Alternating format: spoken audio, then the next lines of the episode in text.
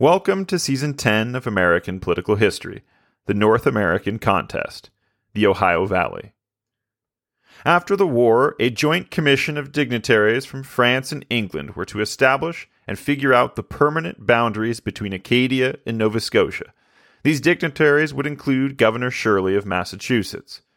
The commission would quickly stagnate into a mire of European diplomatic machinations when the two English dignitaries provided proof of the charter of the long established English colonies, the French delegates would start bickering about the ownership of a particular small, unimportant island in the West Indies.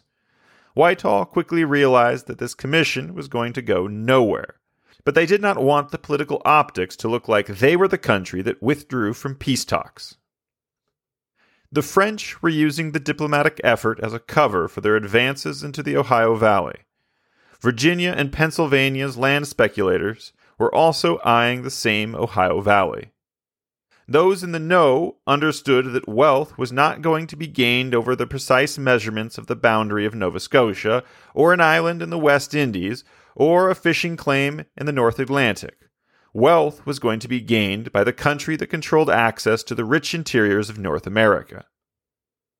The French were determined to join Canada with Louisiana their goal was not merely to use the Mississippi River's geography, but to create a line of forts through the Ohio Valley which would cut off the English colonies to the interior of North America. By sealing off the English colonies, this would allow the French to dominate the vast interior themselves. The biggest problem for the French was that the Iroquois claimed the Ohio Valley by right of conquest, not some arbitrary land claims. The English claimed that since the Iroquois had been recognized by the French since 1713 as British subjects, the English crown already had the right to the Ohio Valley since the Treaty of Lancaster in 1744.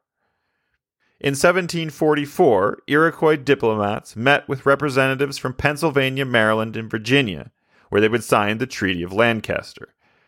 In return for minor concessions, the Iroquois received gifts including 800 pounds sterling of Pennsylvania currency and 300 pounds sterling worth of gold, as well as the acknowledgement of three colonial governments of the Onondaga's supremacy over several southern native nations. Henceforth, the Onondaga would speak for and on behalf of the Delaware and Shawnee nations. They also received Virginia's approval that the Iroquois warriors may pass through Virginia's territory to attack the Cherokees and Catawba.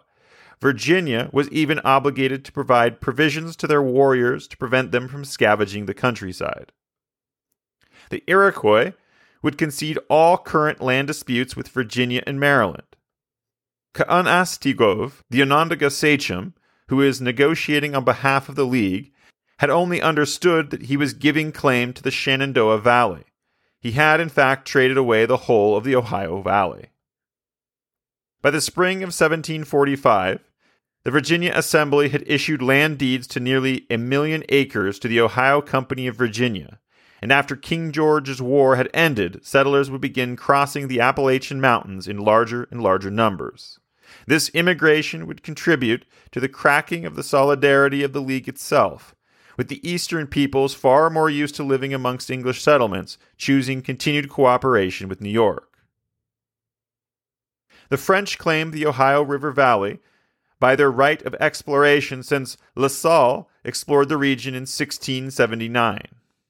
We now know today, given notes in his journal, that he likely never set foot in the Ohio Valley. Not that that was at all relevant to the people and politics of the 18th century.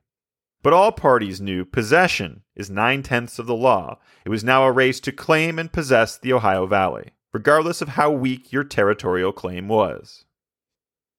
The French responded with an exploratory expedition with the purpose of planting metal posts declaring France's claim to those lands. The posts were decorated with the French king's coat of arms and a warning to all that France had claimed the surrounding lands. Joseph Blainville would lead an expedition of 200 soldiers and 30 native scouts. They left Montreal on June 15, 1749. They would travel down the east end of Lake Erie, passing Lake Chautauqua, and entering the headwaters of the Allegheny at modern Warren, Pennsylvania. A post would claim that the Allegheny River and all territory on both sides of the river shall fall under the territory of the King of France, and was to be maintained by arms and treaties. The expedition would meet the Seneca sachems, where they told the Seneca that the English were invaders, and since the Seneca lived in French lands, they were duty bound to expel any English merchants. The expedition then confronted six English merchants, whom they expelled by threat of force, and told them to deliver a letter to Pennsylvania's governor, in which Blainville wrote that a shock and surprise at the English for trespassing on French territory. The French were, of course, claiming territory to which the Seneca had controlled for generations. The Seneca sachems promptly promised cooperation to the French and ignored them the moment they left. The expedition's next stop was in modern Economy, Pennsylvania. There, a large temporary trading post had been set up by the Mingo, Delaware, and Shawnee nations. The French expedition forced the English merchants to flee. Blainville warned the natives that the English intend to rob you of your country and countryside, which belong to the French. Blainville would record in his journal that the greatest obstacle to the French control of the Ohio Valley was how far English merchants had penetrated into the Indian trade, and that English merchants were able to sell goods in much lower cost than the French merchants could ever offer, which was enticing the natives to do business with the English over the French.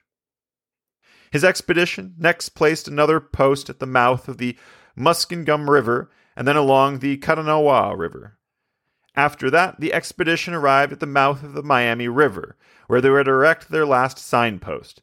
The expedition would then head north, arriving at the Miami Nations village in modern Piqua, Ohio.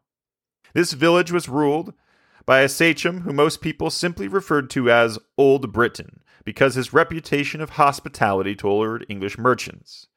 Blainville tried to persuade the sachem to move his settlement back to the main Miami settlement near the headwaters of the Maumee River, modern Fort Wayne, Indiana. Both parties knew that this location would be less accessible to English merchants, and so the Miami sachem politely declined the French expedition's demands. Finally, arriving back in Montreal before the harshness of winter set in, Blainville reported to the governor of Canada that English merchants had penetrated deep into the Ohio River Valley and urged the governor of Canada to help establish the French presence in the Ohio Valley. During the King George's War, after New England had captured Fort Louisbourg, that had cut off sea lanes that supplied Montreal merchants with trade goods. Native nations had looked elsewhere for trade goods and turned in large numbers to the English colonial merchants. Pennsylvania and Virginia merchants were able to offer goods at prices no French merchant could match. In less than three years, English merchants had expanded their trade connections into what is today Illinois and Iowa. So, without permanent French trading posts in the Ohio Valley region, it would inevitably gravitate to the English sphere of influence. The governor of Canada responded by licensing several French trading companies to set up fortified trading posts in the Ohio Valley. And in June 1752, France attacked their once allied nation of Miami. They attacked the village of Pickawillany, where they would kill Old Briton. Miami Sachem sent urgent messages to Pennsylvania and Virginia for aid. Pennsylvania's assembly was dominated by Quakers who refused to become entangled in war. Virginia had no compelling reason to support a nation who lived at such a great distance from them and predominantly traded with Pennsylvania anyways. The Miami would quietly return to the protection of their French father, King Louis XV and the Miami would set an example for other nations in the Ohio Valley who wished to be friendly with English merchants. The French then moved to build forts along the Ohio River, and in June 1753 they built another fort at modern Erie, Pennsylvania, and in July a second fort at modern French Creek. The Seneca sachem, Tanaghrisson, warned the French not to descend down the Allegheny River. The French captain responded to the sachem the Allegheny River belongs to the French king, whose only interest is in protecting the native nations that live along the river's shore so that those people can engage in trade with the French to supply the necessities of their life.